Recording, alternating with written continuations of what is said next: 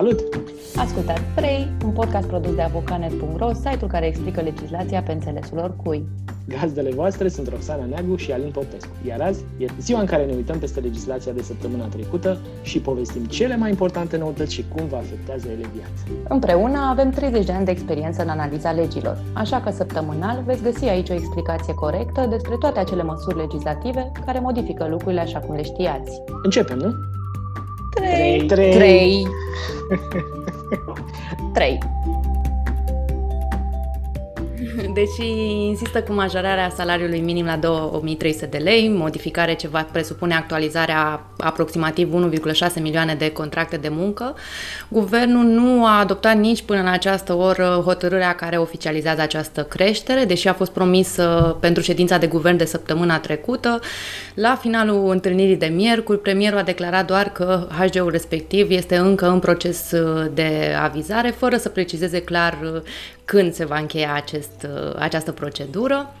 Astăzi avem însă iarăși ședință de guvern cu o zi mai devreme decât ne obișnuiserăm și nu putem decât să sperăm că printre actele normative adoptate astăzi va fi și această hotărâre de guvern deosebit de importantă pentru salariați și la fel de importantă pentru angajatori care în funcție de această hotărâre au debifat o mulțime de proceduri birocratice pentru a majora salariile minime, iar perioada de timp pe care o au la dispoziție pentru a face aceste proceduri se micșorează micșorează tot mai mult cu fiecare zi care trece. Am calculat noi și având în vedere că guvernul vrea să adopte majorarea cu 1 ianuarie, deci oarecum retroactiv, timpul pe care angajatorii îl vor mai avea la dispoziție se tot uh, micșorează, el trebuie să uh, salariile minime trebuie să fie declarate undeva până la finalul acestei luni, chiar înainte, 28-29, cam pe atunci se împlinește termenul. Ce știm sigur despre ședința de guvern de astăzi este că se va oficializa prelungirea stării de alertă Vorbim de încă 30 de zile, începând de mâine. În lipsa acestei hotărâri, uh, starea de alertă ar fi uh, expirat la finalul zilei de astăzi. Până aflăm uh, ce va adopta sau nu va adopta guvernul în ședința de astăzi, care începe la ora 14, vă propunem să trecem prin lucrurile pe care le știm deja. Dincolo de câteva noutăți, v-am pregătit astăzi o mulțime de sinteze și de explicații care ne-am dorit noi să vă ajute să înțelegeți puțin mai bine principalele coordonate care vor marca din punct de vedere legislativ anul 2021.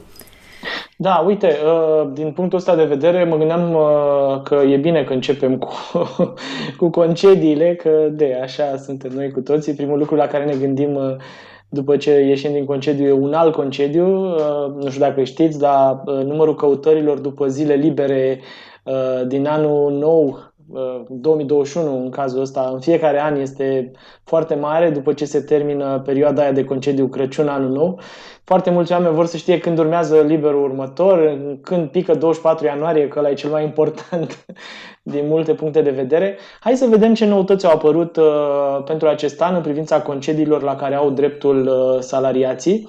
Și aici uh, colegii noștri de la redacție, Dragoș, uh, Niculescu în cazul ăsta, au făcut o sinteză cu privire la mai multe tipologii de concedii și cu privire la noutățile care vizează aceste concedii. Eu o să spun câteva dintre ele. Bugetarii care cumulează două funcții primesc concediu de odihnă de la ambii angajatori.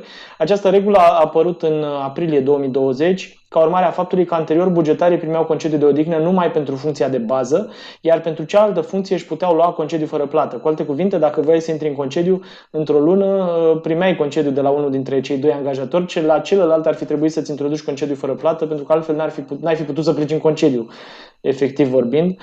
Uh, la fel, dreptul de concediu de odihnă se aplică și pentru perioada dintre concedierea ilegală și reintegrarea în funcție. Aici Până la urmă vorbim de orice tip de salariat, nu neapărat bugetar. Practic, în cazul concedierii ilegale a unui salariat, acesta poate să conteste decizia prin care a fost dat afară în instanță și să obțină obligarea angajatorului la reintegrarea în funcție. E o decizie a Curții de Justiție a Uniunii Europene din vara lui 2020. La fel, indemnizația concediului de acomodare se majorează din uh, martie. V-am povestit uh, de mai multe ori despre acest concediu de acomodare, că se acordă salariaților care vor să adopte copii. E, acest quantum uh, va fi calculat altfel și dacă în prezent indemnizația e de 1700 de lei, din martie 2021 aceasta va fi stabilită într-un quantum variabil în funcție de uh, anumite lucruri între 1700 și 8500 de lei. Tot de la acel moment, cei care adoptă copii vor putea câștiga bani fără să piardă indemnizația. Astfel, adoptatorul va putea obține, fără să-i fie afectat dreptul la indemnizația de acomodare și alte tipologii de uh, sume, indemnizații în calitate de consilier local județean, sume de bani acordate în baza legii contractului individual de muncă, altele decât cele rezultate din desfășurarea efectivă a unei activități în perioada de concediu și alte lucruri de genul ăsta. La fel au apărut schimbări importante la concediile medicale. Uh, bineînțeles, majoritatea acestor modificări au apărut în contextul epidemiei de coronavirus, dar uh, cele amintite în continuare vor rămâne în vigoare și după încheierea acestei epidemii, pandemii uh, și pentru următoarele situații de genul ăsta.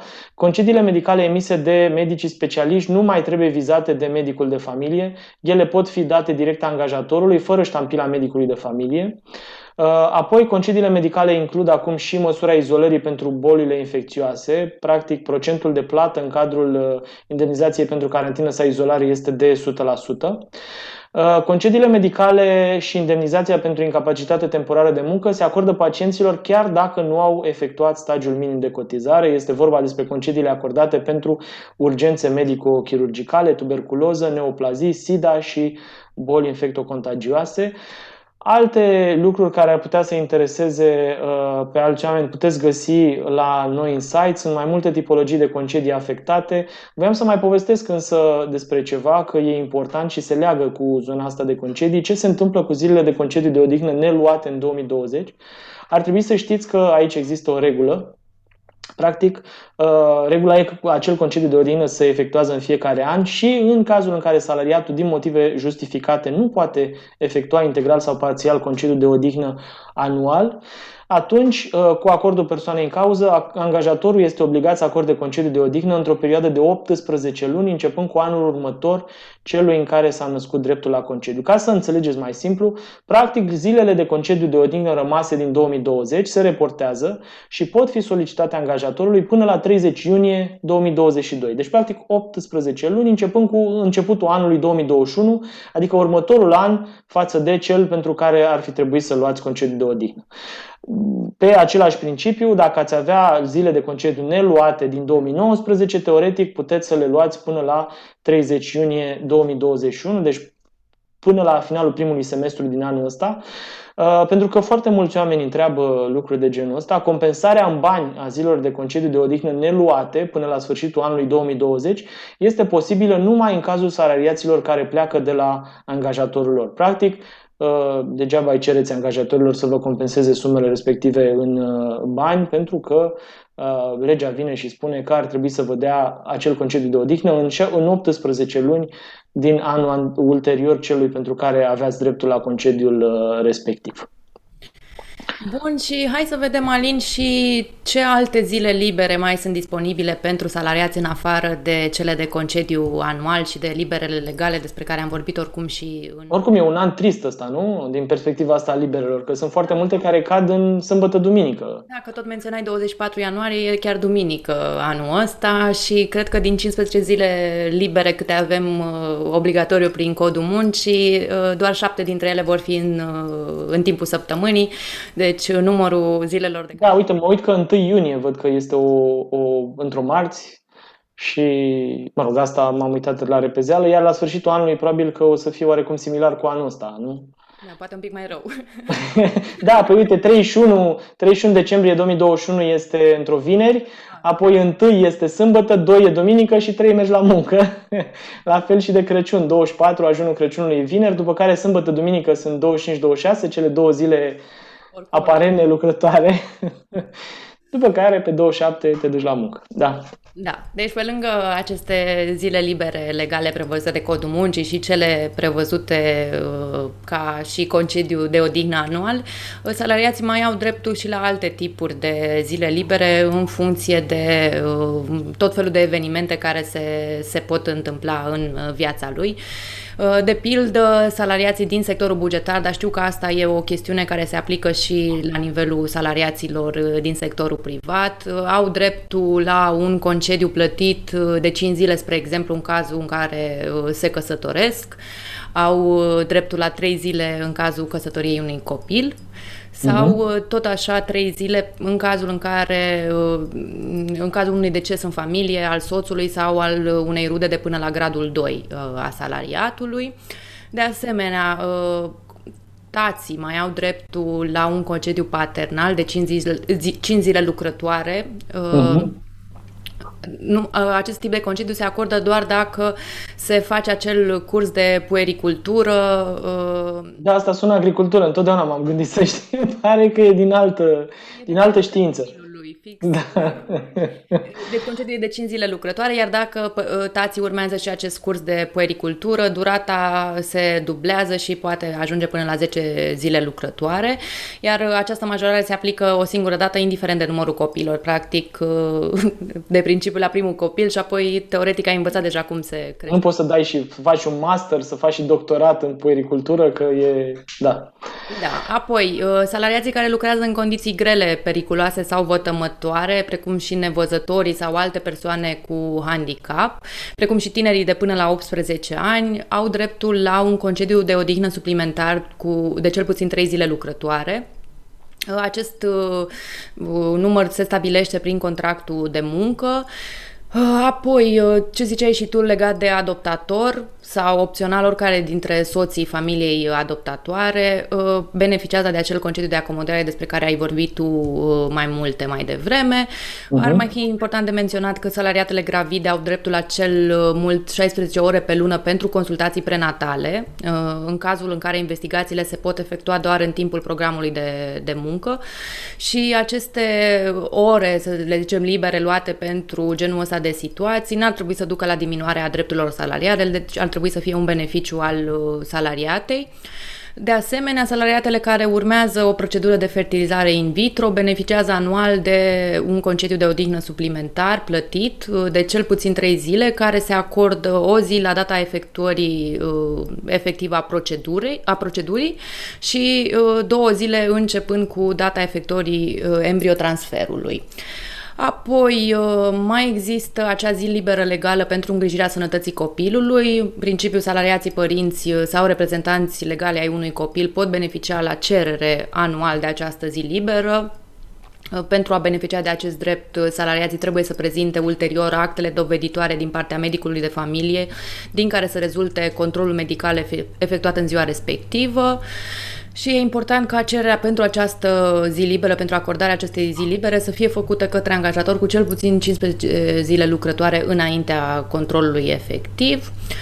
Apoi ar mai fi demn de menționat că în contextul, în contextul recensământului populației, care nu știm exact uh, dacă o să se mai facă în 2021, se, sunt tot felul de discuții cum că s-ar amâna în 2022. Momentan nu avem un ordin în acest sens, ci doar declarații oficiale.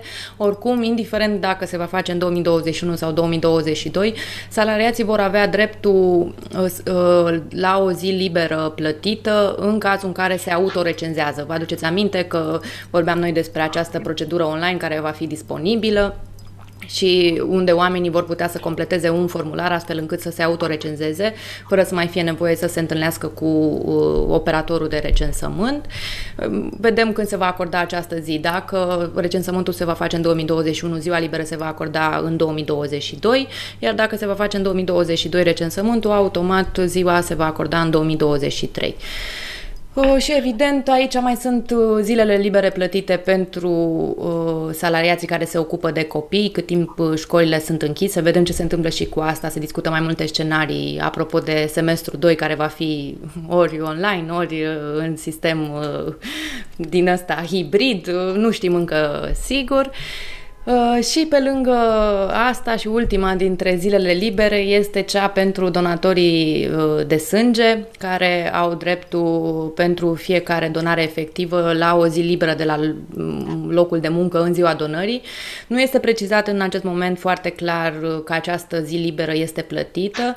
Ar trebui să fie o chestiune stabilită prin contractul de muncă, fie el individual sau colectiv, sau printr-un regulament intern. Deci trebuie negociat acolo cu fiecare angajator în parte parte sau dacă s-a făcut acest lucru să vă verificați actele pe care le-ați semnat, să știți dacă beneficiați de plată sau nu pentru ziua asta în cazul donării de sânge. Cam asta, ăsta e tabloul zilelor libere suplimentare la care am putea avea dreptul anul ăsta. Da, uite, pe același tablou al zilelor libere ne gândim acum la o la un tip de concediu oarecum special, concediu pentru creșterea copilului. Uh, am zis să vă actualizăm câteva din informațiile care există despre acest concediu și ar trebui să știți ce trebuie făcut în situația în care ar trebui să luați un astfel de concediu.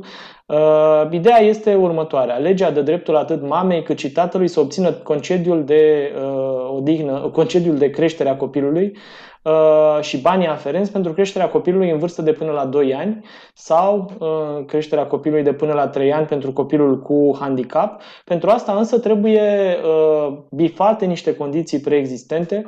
Cea mai importantă condiție este ca acela dintre cei doi, mama sau tatăl, care vor concediu respectiv, trebuie să fie realizat timp de cel puțin 12 luni venituri impozabile în ultimii 2 ani anterior nașterii, datei nașterii copilului.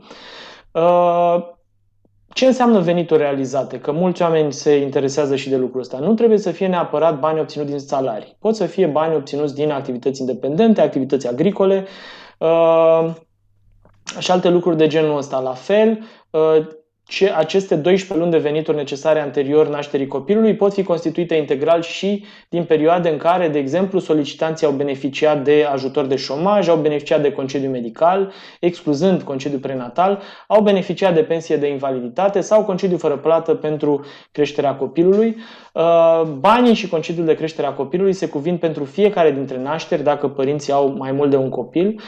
În afară de condițiile de mai sus, mai e important ceva, părintele care vrea să intre în acest concediu trebuie să îndeplinească și următoarele condiții. Să fie cetățean român, străin sau apatrid, adică fără cetățenie, domiciliul reședința să fie pe teritoriul României, Uh, și să locuiască în România împreună cu copilul sau copiii pentru care solicită drepturile și se ocupă de creșterea și îngrijirea acestora. Așa, ca fapt divers, valoarea indemnizației pentru creșterea copilului este de 85% din media veniturilor nete realizate în ultimele 12 luni din cei 2 ani anterior nașterii copilului, Indemnizația respectivă nu se cumulează cu salariul, astfel că dacă părintele în cauză decide să se întoarcă mai devreme la muncă, pierde banii aferenți indemnizației pentru creșterea copilului.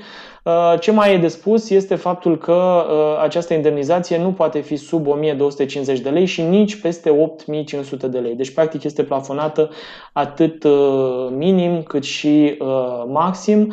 Un alt lucru important și o regulă foarte, foarte importantă de care trebuie să țineți minte, pe care trebuie să o țineți minte, cel care primește această indemnizație de creștere a copilului, concediu pentru creșterea copilului, nu poate să mai realizeze și alte venituri în perioada respectivă. Astfel, se va suspenda dreptul la bani, suspendare care va interveni în ziua imediat următoare. Totuși, există câteva excepții de la această regulă. Persoana primește diverse sume în baza legii, a contractului colectiv de muncă sau a contractului individual de muncă acordate în perioada concediului pentru creșterea copilului, altele decât cele rezultate din desfășurarea efectivă a unei activități în perioada de concediu. Eu știu, poate angajatorul îi dă niște uh, bonusuri sau prime suplimentare axate efectiv pe faptul că are un copil și vrea să-l îngrijească. La fel, cel îndreptățit primește indemnizații în calitate de consilier local sau județean, indiferent de nivelul acestora, sau beneficiarul realizează în cursul unui an calendaristic venituri supuse impozitului prin desfășurarea efectivă a unei activități în perioada de concediu, al căror nivel nu depășește de 5 ori cuantumul minim al indemnizației, adică 6250 de lei. Cu alte cuvinte, dacă realizați venituri supuse impozitului de 2000, 3000 sau 5000 de lei în anul respectiv, pentru că uh, vorbim de un uh, plafon aici pe care nu-l depășiți, respectiv suma de 6250 de lei, ar trebui să se excepteze aceste venituri de la interdicția de care vorbeam mai sus. La noi pe site puteți să găsiți și uh, actele de care aveți nevoie pentru a depune o, o cerere și a obține ulterior indemnizația de care vorbeam. Și La fel trebuie să mai știți faptul că aceste cereri sunt soluționate prin decizie în 15 zile lucrătoare de la înregistrarea lor la agențiile teritoriale, acolo unde au fost înregistrate respectivele cereri pentru concediu și ulterior, în 5 zile lucrătoare de la emiterea acestor decizii, uh, solicitanții ar trebui să afle uh, care e ideea, dacă li s-a aprobat sau nu uh, concediu respectiv.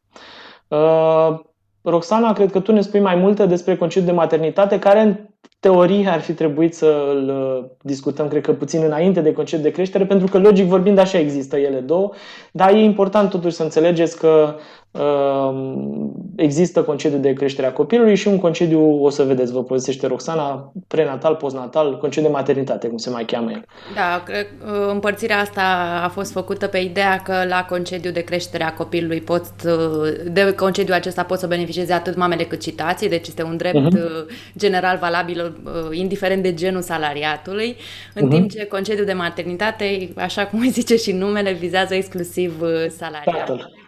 Așa, da.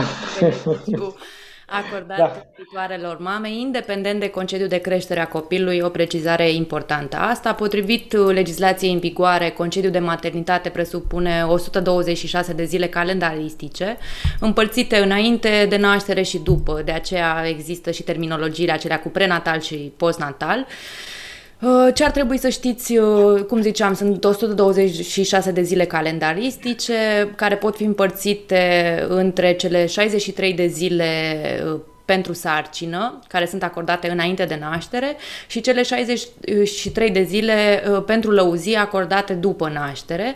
Însă dacă se dorește acest lucru și medicul uh, permite chestiunea asta, se poate face și o redistribuire a zilelor între cele două perioade, astfel încât să avem același, același număr total de 126, doar că să fie distribuite un pic altfel.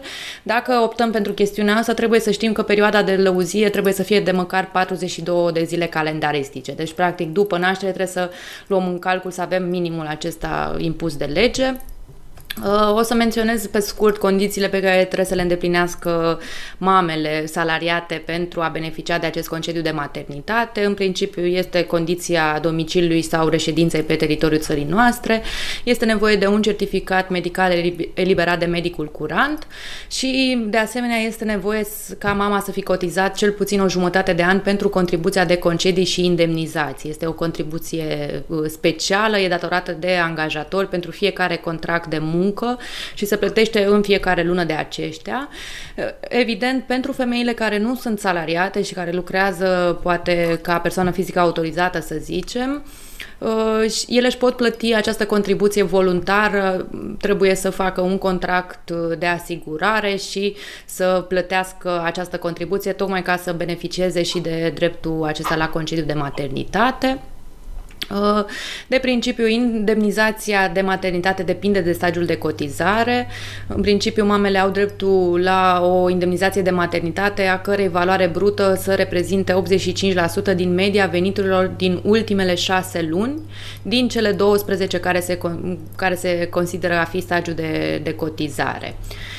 Cam asta e pe scurt despre concediul ăsta. Vă invit uh, la noi pe site, avem un material uh, dedicat uh, acestui subiect unde detaliem mult mai multe chestiuni decât am, am punctat eu acum. Da. Bun, și uite, ca să trecem mai departe, nu la concedii, ci la pensii, mă rog, un concediu mai lung, așa, și cumva fără sfârșit. Cine se poate pensiona anul ăsta pentru limită de vârstă? O să vă povestesc niște lucruri pe scurt, articolul puteți găsi la noi, e gratuit să-l citiți. Uh, pensia pentru limită de vârstă poate fi obținută la atingerea vârstei standard de pensionare, însă doar dacă este îndeplinit și stagiul minim de cotizare în sistemul public de pensii. O să vedeți, vârsta uh, standard de pensionare este diferită pentru femei și pentru bărbați. Însă vârsta asta de pensionare de 63 de ani, spre exemplu, pentru femei, va fi atinsă treptat prin eșalonare până în 2030.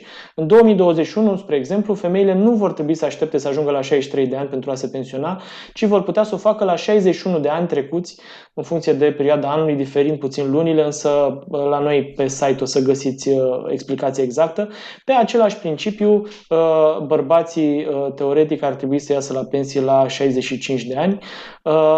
Cum vă spuneam, sunt două condiții care trebuie îndeplinite. Odată vârsta uh, de pensionare, atingerea acestei vârste de pensionare și a doua condiție, stagiul de cotizare, care este cel minim de 15 ani. Bineînțeles că puteți să ieșiți la pensie cu un, uh, acest stagiu minim de 15 ani, însă pensia va fi mai mică, sau stagiul complet de 35 de ani. La fel, pensia practic crește în funcție de cu cât acest stagiu de cotizare e mai mare și se apropie de cel complet, da? ca să înțelegeți cam cum funcționează uh, ideea asta. Uh, hai să vedem uh, în privința bărbaților, să vă dau două exemple, că nu vreau să vă țin foarte mult cu subiectul ăsta. Încă o dată, e mai bine să citiți articolul și să înțelegeți despre ce e vorba. În perioada ianuarie-martie 2021, și acum ne referim la bărbați, vor putea ieși la pensie domnii care îndeplinesc uh, vârsta standard de pensionare, 65 de ani, stagiu minim de cotizare realizat, 15 ani, sau stagiu complet de cotizare uh, realizat, 35 de ani. Uh, o să vedeți că există niște mici diferențe în privința Uh, momentului în care ieșiți la pensie. Unii dintre dumneavoastră puteți să ieșiți în uh, uh, ianuarie-martie, alții în mai-iulie, alții în septembrie-noiembrie, în funcție de momentul la care îndepliniți această vârstă standard de pensionare. Uh, în privința femeilor, în ianuarie-martie vor putea să iasă la pensie femeile care au vârsta de 61 de ani și 6 luni și la fel stagiu minim sau stagiu complet de cotizare, măcar stagiu minim de cotizare, ca să zicem așa. În mai-iulie ar fi 61 de ani și 7 luni, uh, deci doamnele care îndeplinesc 61 de, care împlinesc 61 de ani și 7 luni. În perioada septembrie-noiembrie 2021, 61 de ani și 8 luni. Și tot așa, puteți să vă faceți un calcul uh, uh, relativ simplu, să vă dați seama că dacă aveți 60 de ani acum, probabil că anul viitor uh, ați putea să beneficiați, numai că această vârstă uh, standard de pensionare va crește, după cum ați văzut mai devreme, cu o lună, cam la 2-3 luni, deci practic vă puteți face un calcul. Dacă citiți articolul de la noi, o să aflați mai multe lucruri de genul ăsta. Roxana, ne spui mai multe despre uh, tot apropo de pensii, cu vechimea de pensie, pentru că a fost o discuție întreagă în 2020 despre cumpărarea vechimii și uh, toate lucrurile astea. mai uh, punctez apropo de ce vorbeai tu mai devreme cu uh, pensionările, că există tot așa o regulă care a intrat în vigoare anul trecut, care obligă ministerul uh, să anunțe prin e-mail angajatorii că în următoarele luni salariații urmează să le iasă la pensie. E vorba de o notificare pe e-mail care ar trebui să vină cu cel puțin 3 luni înainte de data la care angajații respectiv urmează să devină pensionari. Cred că e important uh, de știut uh, chestiunea asta în cazul în care sunt oameni care nu vor să-și calculeze singuri, oricum vor fi anunțați teoretic de instituții.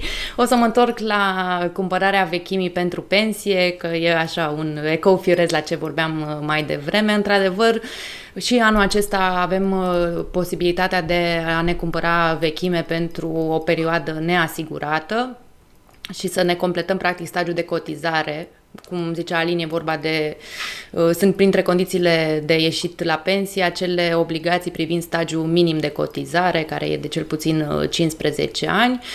Într-adevăr, în 2021 avem la dispoziție pe tot parcursul anului posibilitatea de a ne asigura retroactiv la pensii. Mm, chestiunea asta se poate face uh, în două moduri în acest an, pentru că vorbim de două mecanisme uh, diferite. Unul care operează până la 31 august inclusiv, care e reglementat de o ordonanță. Am vorbit mai multe uh, pe tot parcursul anului trecut despre mecanismul ăsta. În principiu, el permite Uh, cumpărarea de vechime, să zic așa simplist, uh, pe o perioadă de maximum șase ani anteriori, uh, prin încheierea unui contract cu Casa Teritorială de Pensii, Perioada uh, trebuie să fi fost neacoperită, cred că e evident asta din punct de vedere al contribuției la pensii, deci uh, nu putem să plătim suplimentar, să zicem, ca să beneficiem de o pensie mai mare, ci doar să plătim astfel încât o perioadă care nu fusese uh, luată în calcul la stagiul de cotizare să poată fi luată acum în calcul. Asta e un mecanism, cum ziceam, instituit printr-o ordonanță de urgență care a intrat în vigoare anul trecut și care uh, continuă să se aplice până în 31 august, iar începând de la 1 septembrie ar trebui să intre în vigoare noua lege a pensiilor care prevede un mecanism permanent uh, de cumpărare a vechimii la pensie. Uh, mecanismul e în principiu similar cu cel reglementat prin ordonanță, deci tot pe baza unui contract încheiat cu Casa Teritorială de Pensii, noi putem beneficia de acest, uh, această, acest mecanism. Uh, însă, perioada mm, pe care o vom putea acoperi odată cu intrarea în vigoare a noii legi a pensiilor va fi de uh, cel mult 5 ani anteriori, față de 6 cât erau uh, pe baza ordonanței. Altfel, regulile sunt oarecum similare. Un singur semn de întrebare va fi, apropo de intrarea în vigoare a legii pensiilor, nu vrem să panicăm pe nimeni, însă o amânare poate interveni oricând. Nu știm exact ce planuri are guvernul cu legea nouă a pensiilor. Deci mai stăm un pic să vedem ce se întâmplă. Ea ar trebui să intre în vigoare, cum ziceam, la 1 septembrie. E o lege, cred că reglementată de vreo 2 ani și care așteaptă doar uh, intrarea efectivă în aplicare. Da, Uh, bun, uite, o să vă povestesc eu uh, câteva lucruri, pentru că văd că cu timpul stăm destul de prost. O să vă povestesc mai multe lucruri despre șoferi și despre uh, datornici și executări silite și o să rog pe Roxana să ne povestească după despre schimbarea furnizorului de electricitate, pentru că o să vedeți, uh, s-au schimbat și acolo destul de multe anul trecut, s-au schimbat și în zona de furnizori de gaze, în privința, uh, eu știu, dacă aveți nevoie să vă băgați gaze, ca să zic așa, sau să vă băgați curent, vorbind neauș, uh, anul trecut au fost uh, emise ordine prin care aceste uh, proceduri vor fi gratuite pentru, pentru clienții casnici, dar vă povestește Roxana mai mult despre toată nebunia asta cu schimbarea furnizorului de electricitate. Până atunci, vreau să vă povestesc trei lucruri. În primul rând, Uh, anul uh, trecut și uh, spre finalul anului de fapt și anul ăsta o să vedem simplificări în vânzarea de mașini, la vânzarea clădirilor, terenurilor sau a vehiculelor proprietarii vor trebui să dovedească prin intermediul unui certificat de atestare fiscală că nu au datorii la bugetul local. Ca o excepție de la această regulă, dacă la vânzarea mașinilor se folosește contractul oficial de vânzare-cumpărare auto, nu mai este nevoie de uh, prezentarea certificatului de atestare fiscală potrivit unei legi care a apărut spre finalul anului 2020. Uh, e important deci să țineți minte că ați putea scăpa de încă un drum la fisc prin care să obțineți respectivul certificat. La fel, un alt, o altă noutate importantă, permisul auto se obține anul acesta în condiții noi. Practic, în 2020 uh, au fost aduse o serie de modificări importante în privința regulilor pentru redobândirea permiselor auto sau a sumelor ce trebuie plătite pentru obținerea lor. Uh, apoi, pe lângă celelalte noutăți, s-a stabilit că permisele obținute în Marea Britanie pot fi preschimbate în continuare în România, fără să fie nevoie de susținerea unui examen sau test, chiar și după Brexit. Uh, am uh, povestit de asemenea și găsiți la noi pe site și informații privitoare la amenziile rutiere în 2021, nou, noi situații în care puteți scăpa de respectivele amenzi, cum se contestă și care sunt termenele de prescripție pentru uh, amenziile respective. Uh, o să vă citesc doar una dintre situațiile în care uh, șoferii nu mai, uh, nu mai primesc amendă. Uh, nu mai pot fi amendați în acest an pentru neprezentarea dovezii asigurării, asigurării obligatorii de răspundere civilă a RCA-ului, da, în format fizic, pe care până acum trebuia să-l aveți printat și pus în uh, torpedou mașinii, pentru că altfel, dacă îl plimbați după voi, era complicat. Mai exact, șoferii pot dovedi acum existența unei asigurări RCA și prin prezentarea contractului sau poliței de asigurare în format electronic, pe telefon sau tabletă, sau chiar prin verificarea direct în baza de date gestionată de autorități. Uh, e important de uh, știut. După cum vă spuneam, dacă intrați la noi pe site, puteți afla și cum trebuie să arate un proces verbal de contravenție pentru a fi valabil, cum trebuie contestat un proces verbal de contravenție și dacă pot persoanele amendate care au comis o contravenție să scape de plata sancțiunii fără să facă nimic. O să vedeți, teoretic, da, practic uh, e o condiție acolo importantă, la fel unde se pot plăti amenziile și așa mai departe. E o uh, parte foarte importantă de informații pentru cei care sunt interesați de astfel de informații. La fel, o noutate importantă uh, care se aplică de anul ăsta, datornici, în privința datornicilor și a executărilor silite. Uh, practic, cadrul legal al executărilor silite, a datorilor fiscale și măsurilor asigurătorii fiscale a fost modificat în anul încheiat recent. De exemplu, a fost introdus e-popriri, Uh, un sistem despre care am tot povestit aici, au apărut modificări privind poprirea în contul datoriilor fiscale ce impun noi obligații nu doar băncilor, ci și altor terți popriți. S-a stabilit că și contractele de credit încheiate online sunt titluri executorii, chiar dacă nu sunt semnate și că persoanele fizice autorizate vor răspunde cu bunurile personale dacă nu pot acoperi datoriile fiscale din banii afacerii. O să repet ideea asta pentru că sunt foarte mulți oameni care au PFA-uri și ar trebui să știe că de acum înainte Uh, pot să-și piardă casa dacă datoriile pe care le au nu uh, acoperă, nu pot să fie acoperite cu banii pe care îi are efectiv PFA-ul. Vor putea să-și piardă casa, o chestie importantă. La fel, de acum, contribuabilii pot să solicite fiscului restituirea alocațiilor poprite ilegal, fără nicio condiție suplimentară. Existau, aici a existat o discuție anul trecut, Teoretic, anumite venituri nu puteau fi poprite în nicio situație, nici măcar la cererea fiscului pentru datorii fiscale, însă, uh, în multe situații, uh, unele bănci au poprit sume de bani din contul unui datornic și printre acei bani se numerau și venituri ce nu puteau fi teoretic supuse executării silite. Nu era o chestiune de rea credință, ci de faptul că se adunau în același cont mai multe sume de bani și uh, era foarte greu să-ți dai seama care cum sunt. De aceea, o modificare recentă a codului de procedură fiscală permite expres de acum solicitarea rambursării sumelor ce nu pot fi poprite, respectiv alocații pentru copii, atunci când acest lucru s-a întâmplat uh, totuși după cum povestea. Roxana? Eu voiam să abordez în categoria asta de merită de știut uh, subiectul schimbării, într-adevăr, a furnizorului de energie electrică. Noi am vorbit foarte mult despre asta uh, pe finalul anului trecut, pentru că de la 1 ianuarie urma să se liberalizeze uh, piața de energie electrică, lucru care s-a și întâmplat. Cert e că acum este o confuzie foarte mare pe, pe subiectul ăsta. Clienții nu înțeleg foarte clar nici cum se face procedura, nici ce presupune ea în mod concret.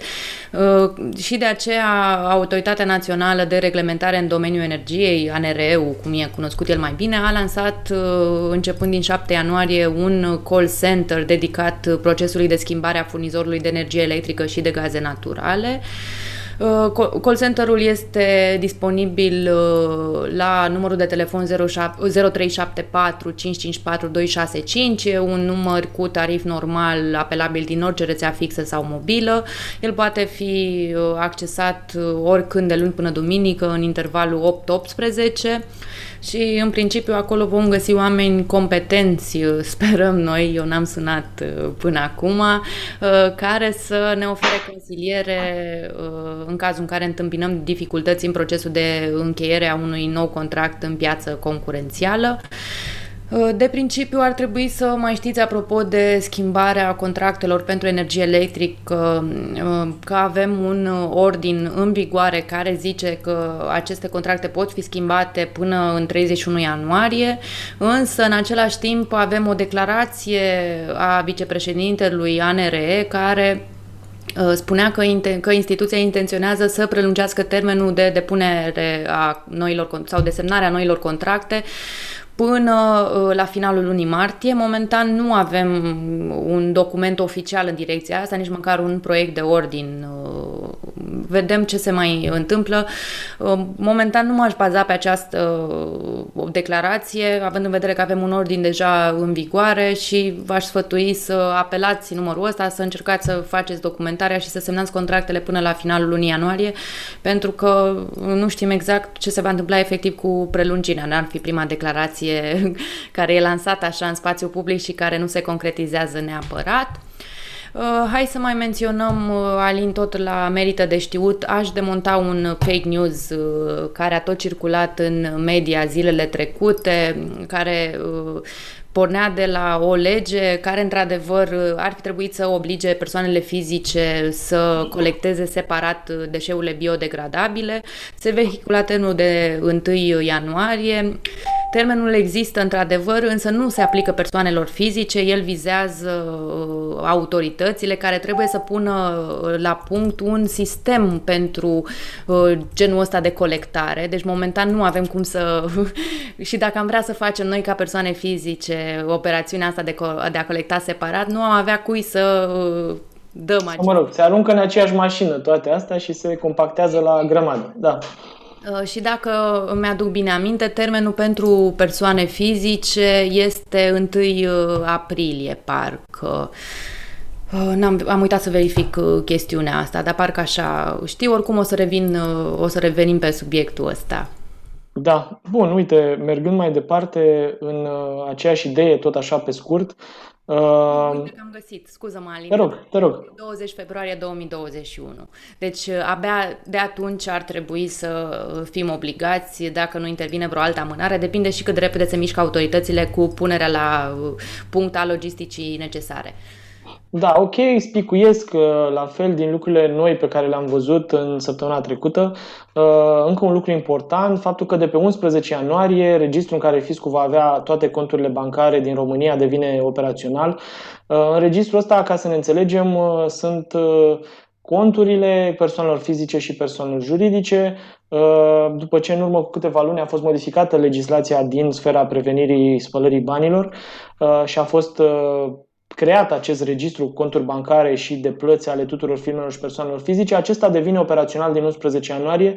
Uh, de acum se intră în faza a doua a acestui proces, prin care instituțiile raportoare au timp până în 20 ianuarie inclusiv pentru a trimite informațiile relevante pentru registru. Practic, băncile, că ele sunt majoritatea instituții raportoare, dar pot să fie și altele, vor uh, trimite date către acest registru, care acum există, dar e gol, să zicem așa, el va fi umplut de uh, aceste societăți raportoare, după care fiscul va putea să facă tot felul de legături între conturile respective și modul în care circulă banii și așa mai departe, uh, totul în ideea prevenirii spălării banilor.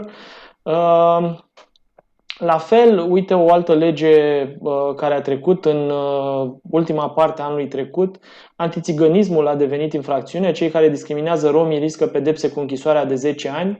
Practic, uh, cei care vor promova doctrine antițigănești antițigănești, nu știu cum să le spun altfel, riscă pedepse cu închisoarea de până la 10 ani după ce legea respectivă a fost publicată uh, marțea asta, monitor oficial. Uh, legea respectivă se aplică deja și uh, ar trebui să știți că în momentul actual uh, sunt anumite lucruri pe care ar fi bine să nu le faceți pentru că Uh, vă puteți trezi cu niște amenzi foarte, foarte mari.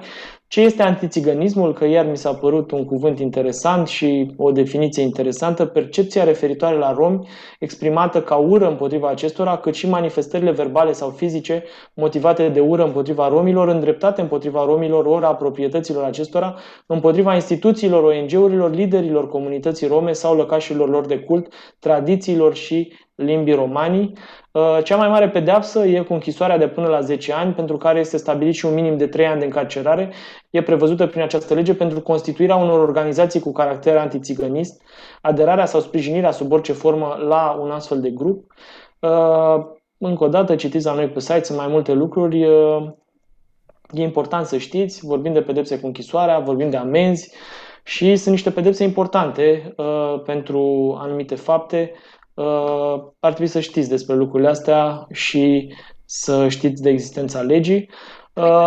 Uh, mai menționa așa o lege oficializată uh, săptămâna trecută uh, și care mi se pare importantă.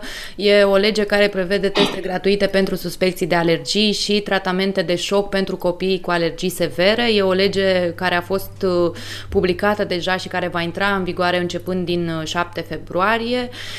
Măsurile conținute de această nouă lege se vor aplica pentru câteva boli menționate specific în, aceast, în acest act normativ. E vorba de astmă bronșic, e vorba de rinită alergică, alergii alimentare, rinoconjunctivită alergică, dermatită alergică și anafilaxie. Pe de altă parte, sunt excluși de la aplicarea acestor măsuri persoanele, sunt excluse persoanele diagnosticate sau suspectate ca având intoleranță la gluten, știți, celebra boală celiacă. De principiu, Printre măsurile pe care le prevede reglementarea asta de care vorbesc, uh, se numără cea uh, care vizează minorii cu uh, risc de șoc anafilactic. Aceștia vor primi anual și în mod gratuit o doză de adrenalină pentru autoinjectare. Dozele vor fi eliberate în baza unui document medical de la medicul alergolog la începutul fiecărui an. Apoi, la recomandarea medicului alergolog uh, vor, se, vor, se vor mai face decontări de analize pentru pacienții uh, diagnosticați cu bolile menționate de mine mai devreme. Oricum, cadrul legal nu este încă definitivat. La această lege mai uh, vor trebui atașate și niște norme de aplicare. Din cuprinsul actului normativ, ele vor trebui emise în cel mult șase luni de la intrarea în vigoare. Deci din 7 februarie calculăm șase luni luni și de-abia... A, în iulie, cumva, da.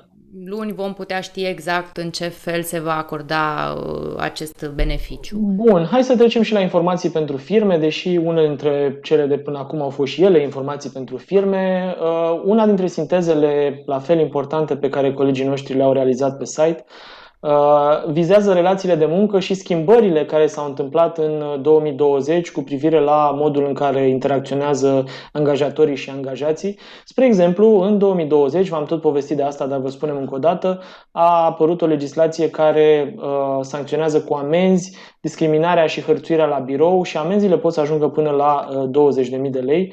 Uh, stresul, potrivit acestei legi, poate fi considerat hărțuire morală la uh, locul de muncă, iar angajatorii riscă amenzi până la 200.000 de lei pentru aceste cazuri. Uh, e important de știut. Deci, la fel, uh, de anul trecut, din vara anului trecut, codul muncii a fost modificat și angajatorii pot fi sancționați mult mai drastic pentru nerespectarea dispozițiilor privind munca suplimentară cu amendă de la 1500 la 3000 de lei pentru fiecare persoană identificată ca prestând muncă suplimentară. Înainte, angajatorii care încălcau prevederile respective riscau o singură amendă cuprinsă între 1500 și 3000 de lei, indiferent pentru cât salariat se încălca legea. Tot așa, ă, de anul trecut, angajatorii pot rezolva intern conflictele individuale cu salariații.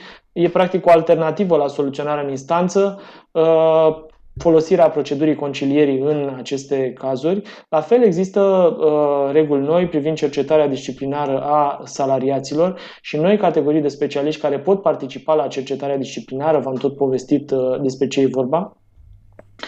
Uh, practic, salariații pot fi asistați în fața angajatorului în timpul cercetării și de un expert în legislația muncii sau de un mediator specializat în legislația muncii, dincolo de opțiunile care existau până acum, un avocat, un reprezentant de sindicat și așa mai departe.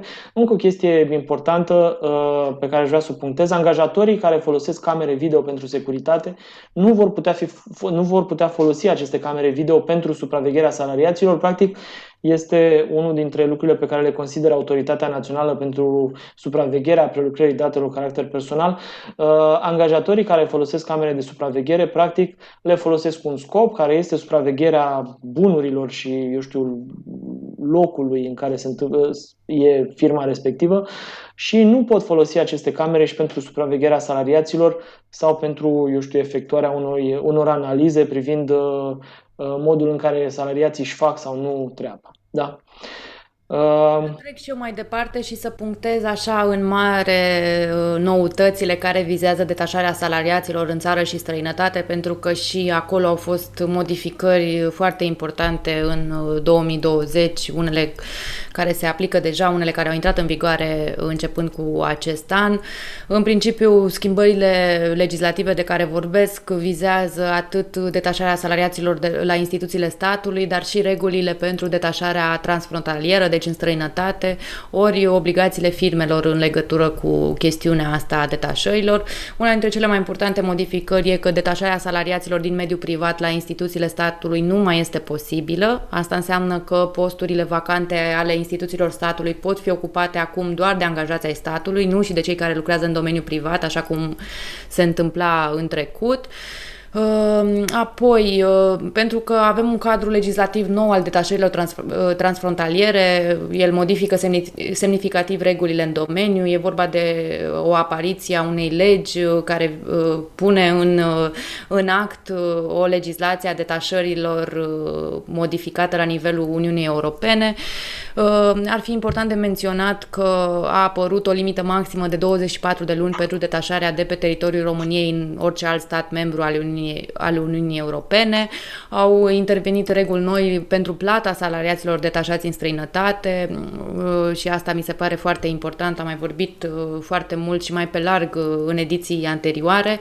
O să menționez acum așa pe scurt că firmele trebuie să asigure de acum salariaților pe lângă salariul minim și sporurile, indemnizațiile sau bonusurile din statul în care au fost detașați aceștia. Deci, practic, un salariat detașat într-un stat membru trebuie să fie remunerat ca orice, orice alt salariat din statul membru uh, respectiv.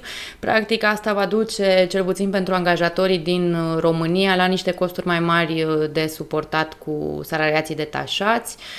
La fel și condițiile de muncă trebuie să fie similare, deci practic orice feluri de beneficii sau reguli concedii și alte lucruri de genul ăsta trebuie analizate și în raport cu legislația din statul în care salariatul este detașat. Și în, din perspectiva angajatorilor, pe lângă creșterea cheltuielilor și așa mai departe, ce menționam mai devreme, apar și obliga- obligații noi birocratice. Spre exemplu, una dintre ele este că la cerere un angajator trebuie să pună la dispoziția autorităților documente din care să reiasă cum este plătit un angajator, în ce condiții lucrează și alte aspecte ce țin de remunerarea și în o relația de muncă în sine. Da, uh, dacă a ajuns, uh, dacă ai terminat și poți să, poți să vorbești și eu, uh, aș avea două lucruri de punctat. Unul despre micro și raportări contabile semestriale, celălalt despre case de marcat. Respectiv, din acest an, micro nu mai depun raportări contabile semestriale. Știți că până acum companiile toate ar fi trebuit sau depuneau la sfârșitul lunii iunie, după primul semestru, o raportare contabilă. Uh, e, începând din acest an, întocmirea și depunerea uh, raportărilor contabile semestriale uh, de către firmele cu o cifră de afaceri mai mică decât un milion de euro la sfârșitul exercițiului financiar precedent. Practic, în cazul acestor firme nu mai e nevoie de depunerea acestor raportări contabile semestriale, doar firmele care au peste un milion de euro la sfârșitul exercițiului financiar. E un lucru important de știut. La fel, din 8 ianuarie, nedotarea cu noile case de marcat este sancționată de la prima abatere și nu se mai aplică legislația prevenirii. Practic, dacă nu v-ați dotat uh, firma sau, eu știu, punctul de comerț, să spun, punctul de lucru, exact. Mă gândeam la butic sau orice, unde vindeți lucruri. Dacă nu ați dotat respectivul loc cu o casă de marcat și există obligația să-l dotați cu o casă de marcat, atunci veți putea să fiți sancționat cu amenzi între 8.000 și 10.000 de lei și eventual suspendarea temporară a activității. Cu din prima. fiscală, fiscală da, exact. Pe pe stil nou, nu știu cum să-i spun. Exact. Că știe toată lumea că s-a modificat legislația și e o nebunie, cred că de un an jumate, dacă nu mă înșel, asta au case de marcat sau mai bine, da? Deci mă îndoiesc că e cineva care nu știe despre ce e vorba, însă asta e noutatea, că de fapt de acum nu mai e uh, avertisment și după aia amendă, e direct amendă și amenda e mare și poate să vină cu suspendarea temporară a activității. La fel, uh, punctual așa, deși e o discuție relativ minimală, scăderea costului caselor de marcat din impozit este incompatibilă cu scutirea de impozit a profitului uh, reinvestit. Este o măsură inclusă într-o lege care a modificat codul fiscal la finalul anului 2020. Cine e interesat de genul ăsta de măsuri, uh, vă invităm să citiți articolul pentru că vă detaliază acolo despre ce e vorba și ar trebui să înțelegeți care e ideea. Bun, hai să, înainte să închidem uh, podcastul de astăzi, care a fost foarte lung, să mai punctez așa pe scurt uh, o chestiune importantă uh, în contextul Brexit. Am analizat și noi acordul și cu ajutorul consultanților am descoperit o chestiune care e, cred că, foarte importantă, care vizează activitatea de import-export dintre Uniunea Europeană și Marea Britanie. În principiu, ea poate fi făcută în continuare, toate operațiunile de genul ăsta pot fi făcute în continuare continuare fără plata uh, taxelor vamale dacă se respectă anumite condiții. E vorba de uh, așa zisele reguli privitoare la, uh, privitoare la produsele de origine preferențială, adică cele care sunt obținute integral sau în cea mai mare parte a lor pe teritoriul Marii Britanii sau a Uniunii Europene. De principiu sunt tot felul de chestiuni care se aplică aici, vă invit să citiți în detaliu. Pot să punctez așa că, spre exemplu, în cazul în care vorbim de legume, fructe, animale vii, resurse naturale și așa mai departe, comercianții trebuie doar să demonstreze că acestea au fost extrase, cultivate sau recoltate în UE, respectiv în Marea Britanie și atunci transferul de pe un teritoriu pe altul se va putea face fără plata taxelor vamale, iar pentru celelalte tipuri de produse trebuie să se demonstreze că ele au fost fabricate sau, prelung, sau prelucrate în Marea uh, Britanie sau în Uniunea Europeană. Aici, în funcție de procesele industriale și tehnice, uh, sunt tot felul de, de chestiuni. Nu ajunge, spre exemplu, doar să importăm din China niște produse și să le ambalăm în Uniunea Europeană și să după aia să le exportăm în Marea Britanie cu taxe vamale zero. Nu o să putem face asta.